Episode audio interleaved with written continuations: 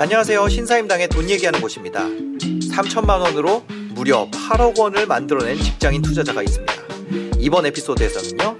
투자자, 직장인 박민수님을 모시고 직장인이 어떻게 투자를 할 수 있는지 직장인 투자법이 따로 있다고 하는데요. 그것에 대한 이야기 들어보도록 하겠습니다.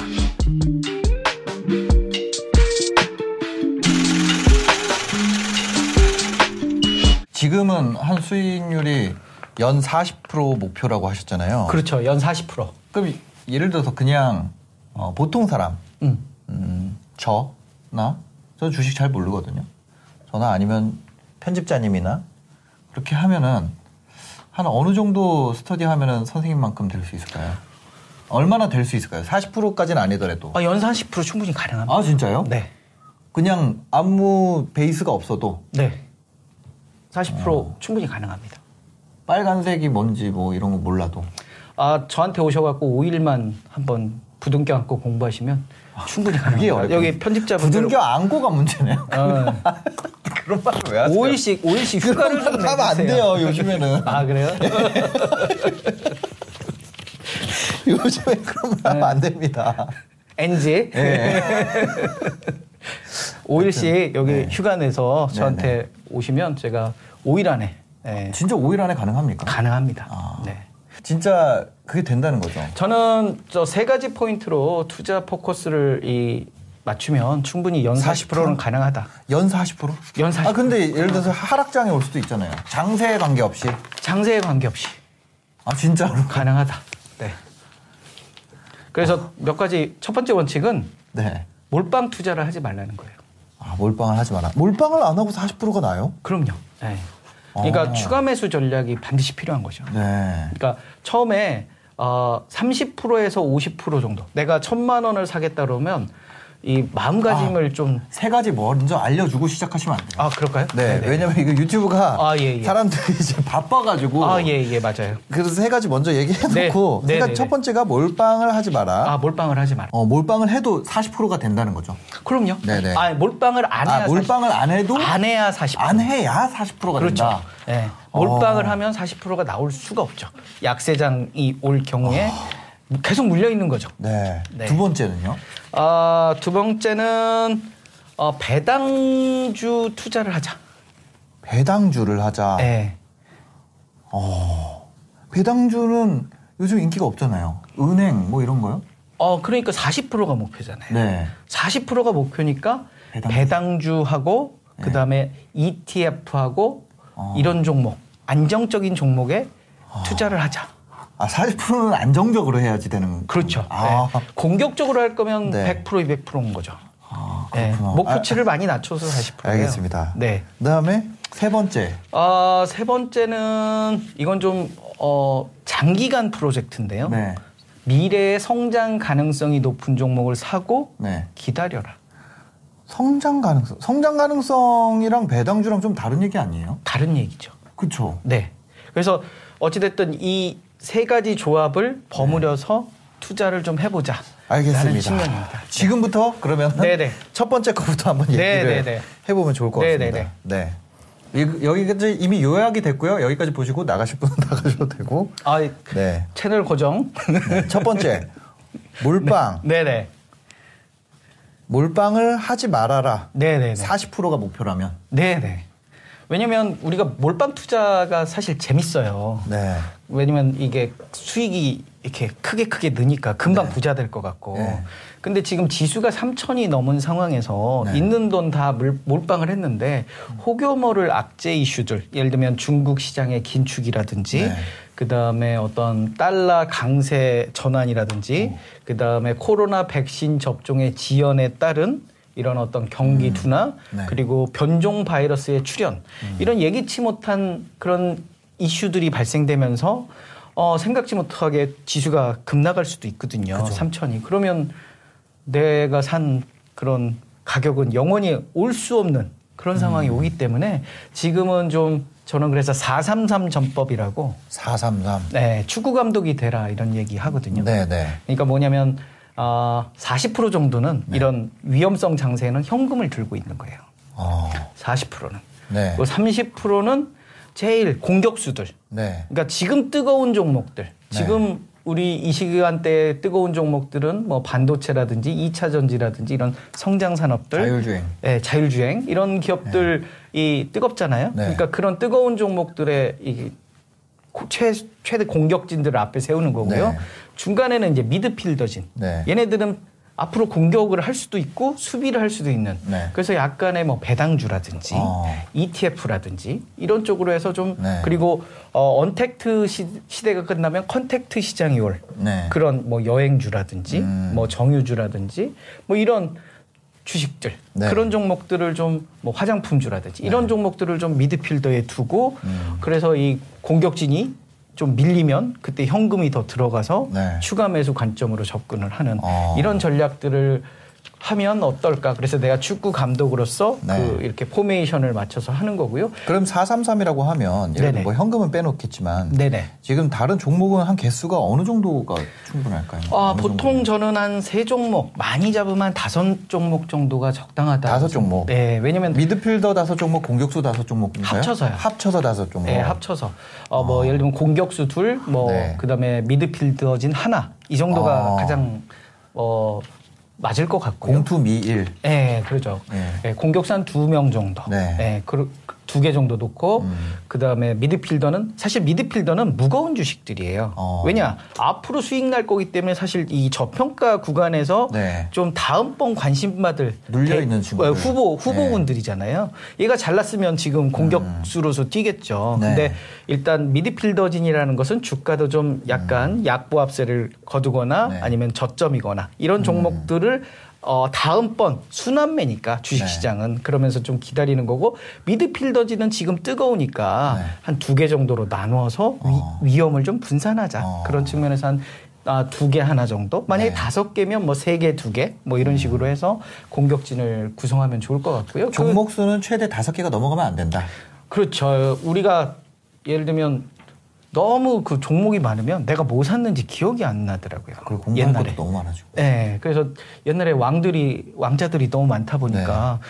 어떤 왕자가 내 아들인지도 모르고 막 그런 왕들이 있었잖아요. 네. 그런 것처럼 우리가 좀 한 다섯 개 이내로 내 자식이다 생각하면 네. 한 다섯 명 정도가 좀 이렇게 케어할 수 있는 맞는 것 같아요. 네, 네. 그래요. 보통은 한 세 명, 세 개 정도가 가장 심플하고요. 왜냐하면 우리가 추가 매수를 하기 위해서 그래요. 음. 네. 그러니까 한꺼번에 다 사는 게 아니고 한 30%에서 음. 50% 정도. 좀 어, 주가가 좀 많이 올라왔다. 근데 안 사면 왠지 내가 여기서 손해 볼 것 같다. 네. 그러니까 더 오를지도 떨어질지도 모르지만 더 오르는 거에 대한 배아픔이 있잖아요. 네. 나는 못 샀는데 뭐 기아차라든지 뭐 계속 올라가니까 음. 그러니까요. 속상함이 있잖아요. 네. 근데 앞으로 뭐 시장은 계속 좋아질 것 같다는 예측들은 많고 반면에 너무 많이 오른 거야라는 그런 부담감이 있을 때는 한 30% 정도 사고 음. 아. 그 다음을 좀 노려보는 거죠. 올랐어도 올랐으면 올랐어도 30%는 기아차 탄다. 그러니까 30 그렇죠. 만약에 기아차의 아. 미래 미래 성장성이나 미래의 어떤 실적 개선이 확실하다면 네. 뭐 그런 예측이 있다면 한 30% 정도.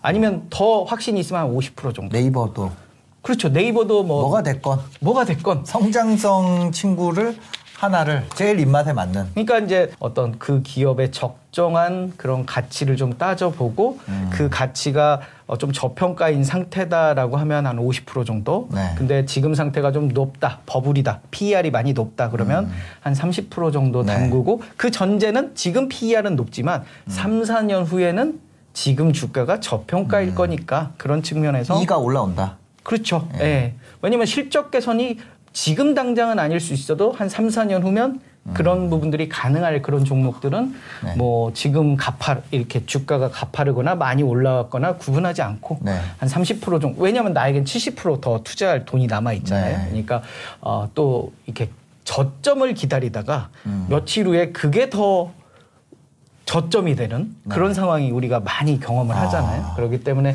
확신이 들면 어뭐 좀 30% 정도는 네. 좀 세게 한번 그러니까 이 우리가 주식 투자하면서 제일 어려운 게 뭐냐면 이게 사야 되는데 사야 되는데 사야 되는데 하고 못 사요.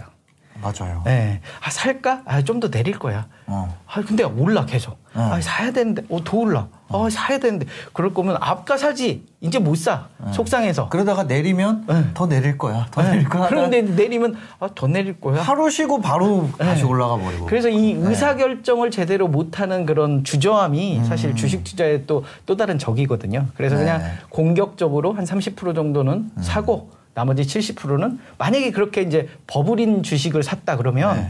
추가 매수 그 구간을 좀 이렇게 낮추는 거예요. 그러니까 아. 보통은 저는 추가 매수를 마이너스 10% 손, 손해일 때마다 사거든요. 그러니까 네. 만 원에 사서 9천 원, 8천 원, 7천 원 이렇게 한 세 번 정도 나머지 70%를 나눠서 사거든요. 네, 네. 근데 만약에 이 종목이 좀 버블이 있다라고 네. 생각하면 마이너스 10%가 아니라 마이너스 20%, 마이너스 40%, 마이너스 60%일 때 음. 추가 매수를 하겠다라는 전력으로 좀 그러니까 이게 어허. 버블이냐 아니냐 네. 이런 부분들을 좀 감안을 해서 음. 추가 매수 구간은 좀 공격적으로 할 거냐 보수적으로 할 거냐 근데 웬만하면 마이너스 10% 이상에서는 음. 그러니까 마이너스 10% 미만에서는 추가 매수는 안 하시는 게 어떤가 저는 어. 그런 원칙을 갖고 있어요 왜냐하면 네.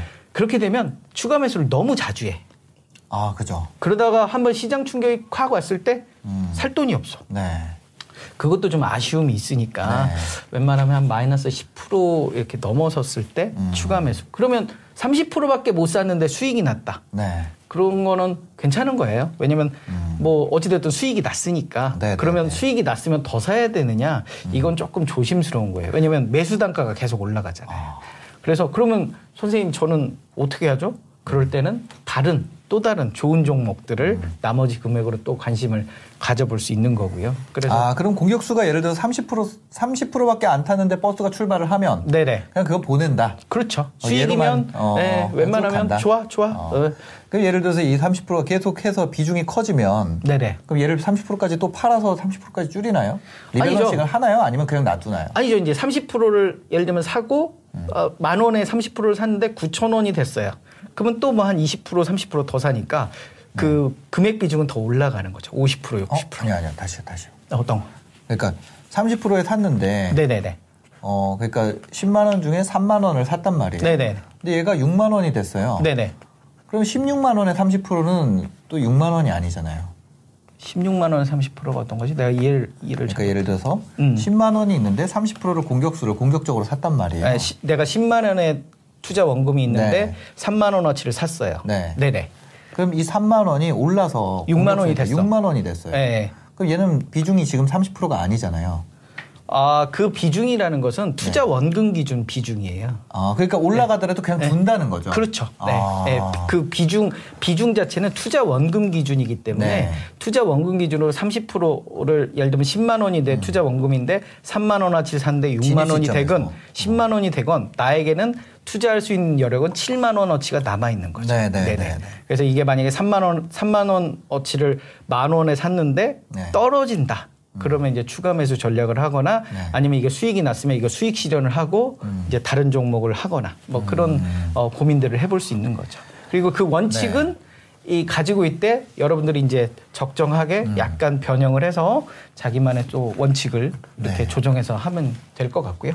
종목을 고르는 방법은 저희가 이전 시간에 한번 10단계에 걸쳐서 네네네네. 어, 그것도 영상 길이가 꽤 됩니다. 그 네네. 10단계에 걸쳐서 알려드렸기 때문에 오늘은. 네. 어, 종목 선정보다는 아까 얘기해 주셨던 40%를 달성하기 위한 전략 위주로 네네네네. 네, 첫 번째가 네. 몰빵을 절대 하지 마라. 네네. 보니까 포메이션을 짜는 거네요. 공격, 그렇죠. 미드필더, 네네. 네. 이렇게. 그래서 미드필더도 사실 잘 짜야 돼요. 네. 네, 왜냐면 다음번 수익 날 종목인데 네. 그 종목들도 어찌됐든 30% 정도 비중을 가지고 음. 긴 호흡으로 그래서 저는 무관심에 사서 뜨거운 관심에 팔아라. 어. 이런 얘기를 하는 거죠. 네. 우리 영화 관상에 보면 송강호 선생님이 마지막에 이런 말씀을 하세요. 나는 불어오는 바람을 보지 못했어. 네. 그리고 이렇게 급히 오른 파도의 정점만 봤다는 거죠. 어, 그 무슨 말이냐? 우리가 주식 투자를 하는 데 있어서 네. 이렇게 올라간 꼭지에 있을 때 쏠림 현상으로 잔뜩 사요. 네. 그래서 여기서 이제 수익이 더 나는데 못 팔아요. 음. 어. 더갈 것 같으니까. 네. 그러다가 결국 파도가 꺾어지잖아요. 네, 네. 예, 그래서 이런 미국의 지금 최근에 뭐 공매도 이슈들도 그렇잖아요. 네. 이렇게 막 오르다가 확 꺾여 버리는 거잖아요. 음. 근데 아주 영리한 투자는 불어오는 바람을 사는 거죠. 그러니까 잔잔한 파도를 사는 거죠. 음. 어. 잔잔할 때 사서 파도가 칠 때 그때 파는. 그러니까 매수와 매도를 우리가 보통 거꾸로 하는 거잖아요. 네. 잔잔한 파도일 때 사서 뜨거운 파도일 때 팔아야 되는데 뜨거운 네. 파도일 때 사서 잔잔해지면 팔잖아요. 그러니까 엄청난 손해를 보고. 아, 근데 그렇게 돼요, 사람이. 그렇죠. 네. 올라가면 사고 싶어지니까. 맞아요. 그래서 우리가 보통 이 차트의 학습 효과라고 경험치를 아, 우리가 짧게 보지 말고 이게 긴 호흡으로 몇 년치의 이런 변동폭들을 좀 봐주시면 좋아요.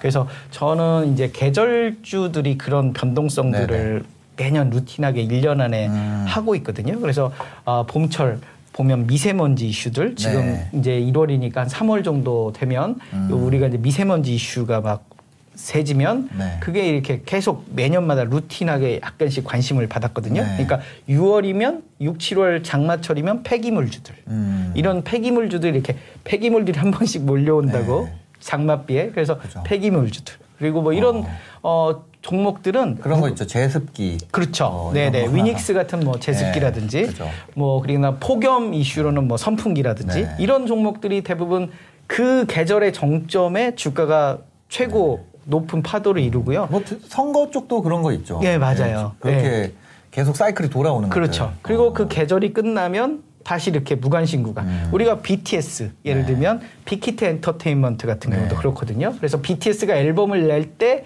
뜨거운 관심을 빅히트 엔터테인먼트가 받고 앨범 그 활동이 끝나면 다시 이렇게 내려가고 네. 이런 어떤 포메이션들을 하기 때문에 무관심 진짜. 구간에 사서 뜨거운 관심에 파는 그런 영리한 투자도 좀 필요한 거죠. 제가 그거를 봤던 게 뭐냐면 그 로만손 있잖아요. 네, 지금 네, 네. JST 나가 됐죠. 네네네. 로만손이 김연아 관련주였거든요. 맞아요, 맞아요. 근데 네네. 그게 계속 이렇게 이러다가 어 이제 그 뭐지 2010년에 그거 올림픽 있지 않았나요? 맞아요, 맞아요. 그렇죠. 베이징 올림픽. 네네네. 거기서 금메달 땄잖아요. 네네네. 그 금메달 올림픽 할 때 여기 막 피크를 찍는 걸막 난리가 났어요. 맞아요. 그게 로만손이. 그러다가 딱 해서 경기 끝났는데 점수 엄청 잘 나온 거예요. 막 난리 나서 막 사각하고 네. 딱 묶였는데 그러고 나서 금메달 김연아 딱 하고 나서부터 빠바바바박 빠지더라고요. 맞아요, 맞아요.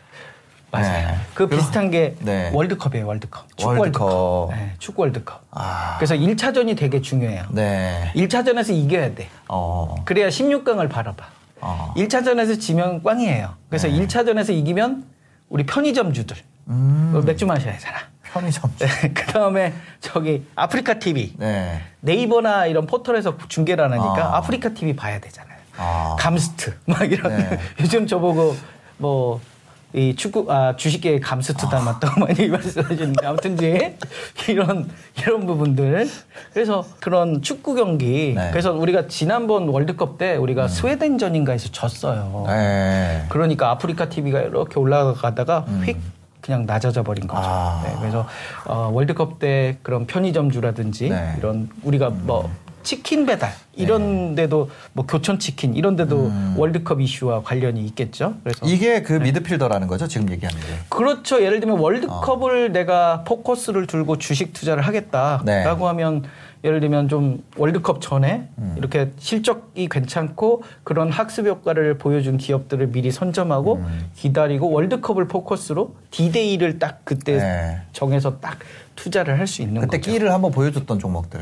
그렇죠. 그 전에 네네. 한번 어 네네. 이때도 이게 있었어? 네네. 어. 최근 들어서 정부가 재건축 재개발 이슈로 네. 뉴스를 발표했잖아요. 맞아요. 엄청난 주택 공급을 하겠다. 네. 근데 두 개의 그 포커스가 달라졌어요. 건설주와 시멘트주. 음. 건설주는 공공 개발을 해버릴 거야. 이러니까 민영 회- 회사들은 네. 아, 없다. 수주가 별로 어. 일이 없어질 수 있기 때문에 좀 네. 음. 조정을 받지만 시멘트주는 강한 상승세를 보여줬거든요. 그렇죠. LH가 뭐 다른 시멘트 쓰지는 않을 네, 거니까. 뭐 누가 건설을 하든 시멘트는 갈 네, 거다. 네, 네. 그래서 어떤 이런 정책 발표 이슈가 사실 우리가 기다리던 이벤트인 거죠. 그래서 사실은 건설주 투자자들도 아 오늘을. 기다린 거죠. 예. 그러니까 아직 지역 구역지 정도 되지 않은데 시멘트주가 움직인다는 거 아니에요? 그렇죠. 예. 야, 맞아. 그래서 왜냐하면 시멘트주들은 이제 좋을 일만 남았어요. 왜 건축을 엄청나게 지금 분당 신도시만한 네. 그- 그런 85만 가구를 네. 한다니까. 그런다고 하니까 이 시멘트를 얼마나 써야 되는 거야. 근데 안 할 수도 이거 실제로 되는 거 맞아요? 어 그거는 이제 모르지만 그렇죠. 원래 주식이라는 건 네, 뉴타운도 많이 지정 해제됐어요. 네네. 네, 근데 그래서. 이제 네. 원래 저 주식이라는 건 기대감이 중요한 그죠. 거거든요. 그리고 정부가 계속적으로 어떤 액- 정책적인 액션을 취할 거다라는 네. 부분들이 있기 때문에 이런 부분들이 이제 주가 상승의 어떤 모멘텀들이 될 수 있는 거죠. 그래서 어떤 미리 선점을 해라. 음. 어떤 특정한 이벤트 전에 좀 불어오는 바람을 기다려서 미리 선점하면 네. 그때 가서 그런, 네.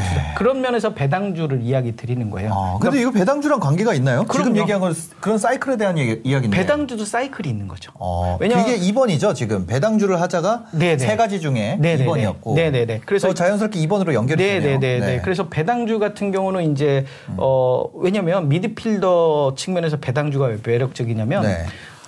배당주가 가장 1년 중에 쌀 때가 1월이에요. 어, 그렇죠. 그러니까 배당날이 12월 말 끝났으니까. 결산법인 같은 경우를 네. 치면 배당이 배당을 이렇게 결정하는 날이 지나면 네. 이제 또 1년을 기다려야 잖아요. 그렇죠. 근데 주식 투자에 있어서 1년을 기다리는 건 너무 힘들어요. 음. 어, 그리고 내가 예를 들면 배당 몇 프로 받자고 1년을 여기에 팍 이렇게 넣어놔야 돼? 어. 라고 불편해 할 수 있는데 사실은 그게 굉장히 이 영리한 투자법인 거죠. 네. 그리고 배당 주는 회사 치고 네.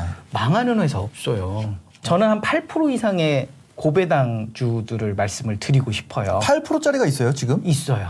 지금 주식 시장이 3천인데 아, 있어요. 뭐 있어요? 메리츠 증권 같은 경우는 아. 지금 한 8% 정도 될 거예요. 그래서 우리가 아까 좋은 질문이신데요. 네. 배당 8% 주는 거 어디 있어요? 어떻게 음. 찾아요? 그니까. 네이버에 배당 다음. 네, 다음에 고배당 이렇게 치면 그 배당주 쭉 리스트 네. 쫙 나와요. 그래서 어. 그거를 클릭을 해보면 시가 배당률 순으로 싹 나와요. 네. 지금 배당 시즌이라 아직 어, 결과 발표가 아직 안 된 기업들이 있어서 네, 계속 네. 업데이트가 되고 음. 있는데요. 그래서 시가 배당률이 8% 넘는 기업을 사요. 어. 그래갖고 6%될 때까지 기다려요. 네. 주가는 33% 정도 올라야 돼요. 어. 그럼 1년 농사 다 줬어요. 33%. 그래서 고배당주는 어, 초보 투자자들, 네. 어, 주린이들이 반드시 투자해야 될 핵심 종목이다. 그래서 저는 음. 가급적 그 이 고배당주들을 네. 좀 많이 투자를 하셔라. 그래서 1월 달에 가장 주가가 싸고 특히 음. 1월 중순 정도까지 주가가 좀 많이 하락을 해요. 네, 네. 그리고 2월 들어가면서 조금 이렇게 올라가고요. 네. 12월 달에 의사결정을 하는 거예요. 어. 그러니까 이- 예를 들면 그냥 나는 1년에 두 번만 매매할 거야. 음. 1월 달하고 12월 달. 네. 그리고 나머지는 놀 거야. 쳐다도 안 볼 거야. 음. 그것도 나쁘지 않아요. 네. 그래서 12월 달 즈음에 이제 배당을 한다고 막 이런 이슈들이 생기면서 어, 펀드들도 많이 들어오고요. 음. 네. ETF들도 뭐 들어오고 뭐 이러면서 이렇게 주가가 올라가 있을 거든- 거거든요. 네, 네, 네. 왠지 의사결정을 해야 되는 거죠. 내가 8% 배당을 받을 거냐 음. 아니면 수익 수익 한 20%가 났다면 네. 20% 차익 실현을 할 거냐. 초보 투자자분들은 네. 리스크를 좀 분산할 필요가 있어요. 성장주 좋은 줄 알아. 네. 그래서 제가 좀 이따 성장주 얘기를 하겠지만 네네. 근데 성장주에 올인을 했을 때그 음. 바닥의 깊이가 너무 깊었는데 네. 나는 한 50m 이렇게 나- 낙하할 줄 알았는데 네. 100m를 낙하해 버렸네. 어. 이럴 경우에 이 50m 내가 좀 더 기다려 볼 걸. 라는 후회가 많이 들 수 있거든요. 음. 그런 의미에서 성장주도 일부 담는 건 중요하지만 네. 안정성 측면에서 한 50% 정도는 고민을 해보는 게 저는 어허. 좋겠다. 변동성 장세에서 지수 3천에서 네. 예를 들면 난 한 2,500까지만 빠질 거야라고 음. 해서 2,500에 그걸 담았지만 2,000까지 빠져버리면 네. 또한 1,500까지 혹여 빠져버리면. 네. 근데 그렇게 지수 빠지는 것도 우리가 과거 경험치를 보면 금방 빠져요. 그랬다 금방 또 오고 이러기 아. 네네. 때문에 아 그런 의미에서 어떤 한 반절 정도는 안정성을 좀 추구해 보는 게 어떻겠느냐라고 네네. 좀 배당주 반절 정도는 배당주를. 배당, 예, 배당주를 해서 그 배당주에서 실적 개선세를 이렇게 제일 먼저 체크를 해야 되는데요. 네. 실적이 나빠지면 네. 먹고 살 길이 없잖아요. 네. 근데 배당 줄 여력이 안 생기거든요. 어. 대표적인 예가 우리가 안타깝지만 S5일. 네. 예, 작년에 배당 컷이 있었죠. 예, 유가 급락에 네. 좀 배당을 못하게 된 경우도 있고요. 음. 두산 지주회사 두산 아, 같은 그죠. 경우도 분기 네. 배당을 해왔는데 작년에 조금 어렵다 보니까 음. 기업의 어떤 재무 구조라든 이런 부분이 어렵다 보니까 분기 배당을 못하는 그런 케이스들이 네. 생기거든요.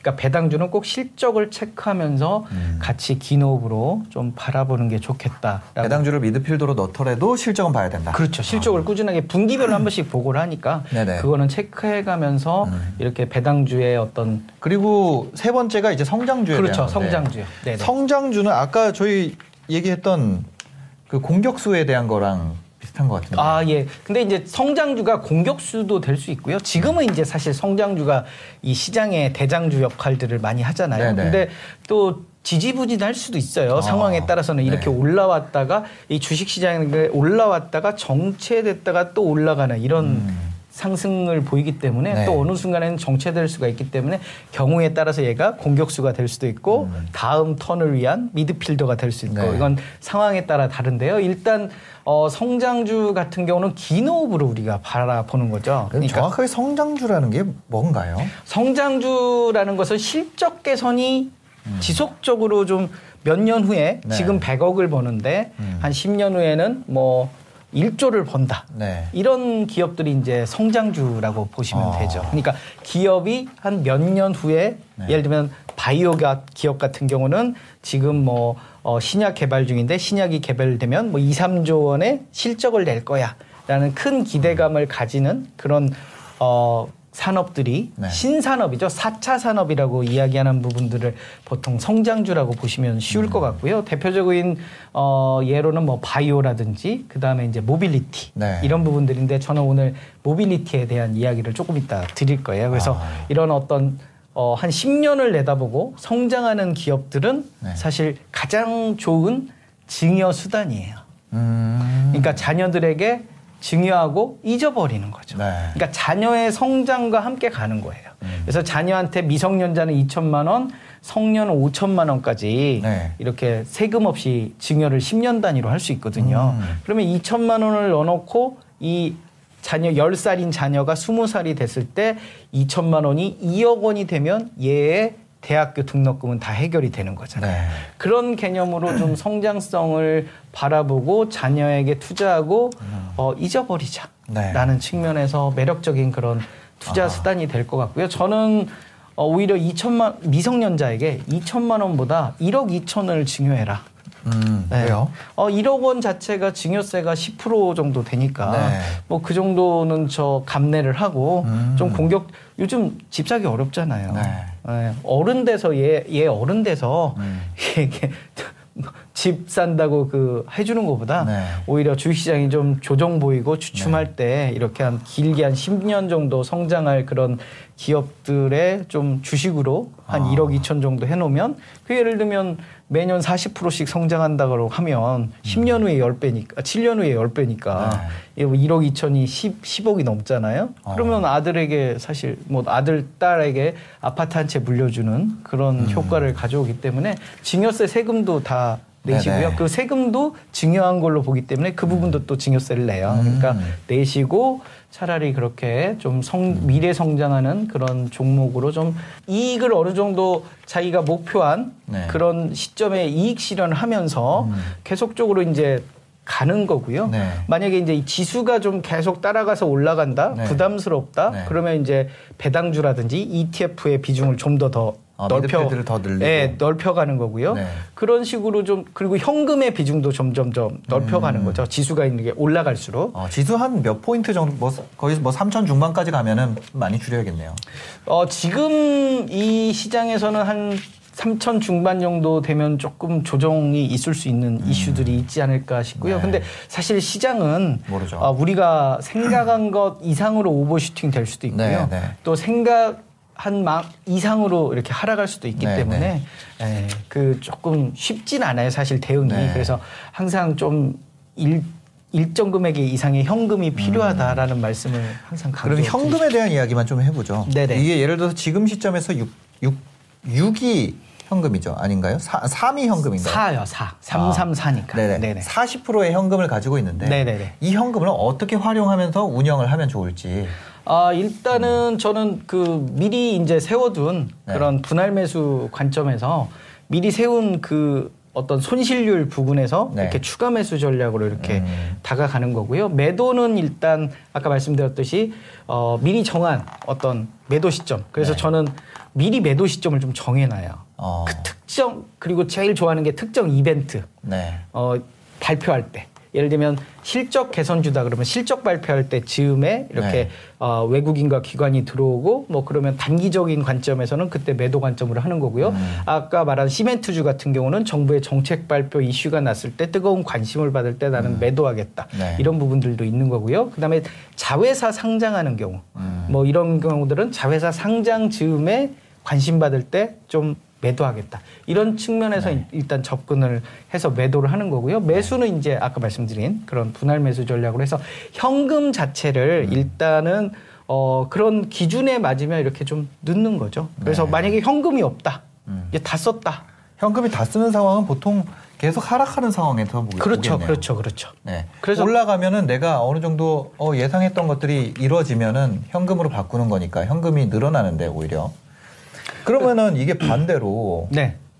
올라갔을 때 현금이 많은 많은 상황이 되고 하락했을 때 주식이 많은 상황이 되는 거네요. 그렇죠. 네. 음. 하락할 때 이제 주식이 많아지니까 네. 어 만약에 이제 하락을 했는데 주식을 다 샀어. 네. 그럼 어떻게 해야 돼? 음. 라는 이제 고민들이 있잖아요. 그죠. 래서 저 같은 경우는 일단 하락한 상황에서 음. 한 종목이라도 수익이 나면 돼요. 어. 저의 그 투자 방법은. 네네. 그래서 수익 난 종목을 일단 팔고 네. 가장 손실이 심한 종목을 사요. 어. 그러면 손실률이 갑자기 좋아지더라고요. 네. 그래서 그런 종목들을 그러니까 한 뭐 포트폴리오를 세 종목을 가지고 있고 네. 내가 현금을 다 썼어. 네. 나름 이렇게 저점이라고 판단을 했고. 네. 근데 그 중에 하나라도 수익이 나면 그 종목을 음. 일단 팔, 저는 한 3개월 이상 손해를 본 종목은 네. 특별한 호재가 있지 않는 한 음. 어, 본전에서 플러스 뭐 한 1, 2% 되면 잘라요. 웬만하면 한 반절 정도는 팔려고 그래요. 어. 왜냐면 3개월 동안 날 고생시켰기 때문에 네. 세 종목을 샀는데 네, 세 종목 샀는데 세 종목을 샀는데 두 종목은 크게 손실이 나 10%고, 있고 하나는 마이너스 20, 마이너스 30, 하나는 1% 수익이라고 네, 할게요. 그러면 1% 수익 난 거를 네. 뭐 예를 들면 반절을 이렇게 정리를 하든 네. 전부를 정리를 하든 그걸 가지고 나머지 마이너스 20%나 마이너스 30%인 종목을 네. 추가 매수를 해서 매수 단가를 낮추는 저는 투자 전략을 그동안 아. 많이 해왔거든요. 그래서 네네. 저의 성공 비법은 우스갯소리로 물타기다. 어. 그런 그러니까 좋은 종목을 일단 골라야 되는 게 네네. 개- 굉장히 중요하고요. 네. 그래서 저 같은 경우는 실적 개선되는 기업들을 일단 음. 가장 많이 포커스를 둬서 실적이 개선되는 기업인데 시대를 잘못 만나서 손해가 났고 그런 종목들 중에 이 예를 들면 한 종목이라도 수- 이렇게 수익이 많이 났고 나머지 종목 중에 큰 손해가 났으면 네. 얘를 팔고 이 손실률을 줄여서 빠져나오자 라는 음. 투자 전략을 했는데 그게 생각보다 저한테 많이 저로서는 들어맞더라고요. 왜냐면 네. 세 종목 다 좋은 종목들이에요. 네. 그래서 얘도 좋고 얘도 좋고 얘도 좋지만 어찌됐든 나머지가 더 많이 빠져 있고 음. 얘가 특별하게 큰 호재가 없다라고 하면 네. 어, 일단은 이렇게 바꿔서 얘를 낮춰서 또 빠져나오고 이런 투자 전략들을 많이 해왔거든요. 어. 그러니까 저는 수익률이 너무 큰 것도 좋지만 네. 일단 손해를 보지 않는다는 저는 손절매하지 않는 투자를 하거든요. 네네. 그런 측면에서 일단 좀 어, 만약에 아까 말한 대로 다 이렇게 손해 보고 그런 어려운 상황이 되면 그런 투자도 있고요. 네. 최악의 경우에는 그런 이렇게 상황에서 현금을 더 넣는 경우들도 가끔 어. 있죠. 왜냐하면 마이너스 통장에서 저 네. 같은 경우는 여유 자금을 가지고 어, 네네. 옛날에 금액 제한이 없었을 때 네네. 이렇게 해서 더 넣어서 좀 금액을 왜냐면 시가 배당률이 8%에 샀는데 네. 시가 배당률이 더 떨어져갖고 12%가 됐어요. 네. 13%가 됐어요. 네. 너무 매력적인 거. 지켜봤는데 실적도 계속 유지되고 배당금은 그 정도 줄 것 같고 음. 시가 배당률은 한 마이너스 13%다. 그런데 나는 현금을 다 넣었어. 아.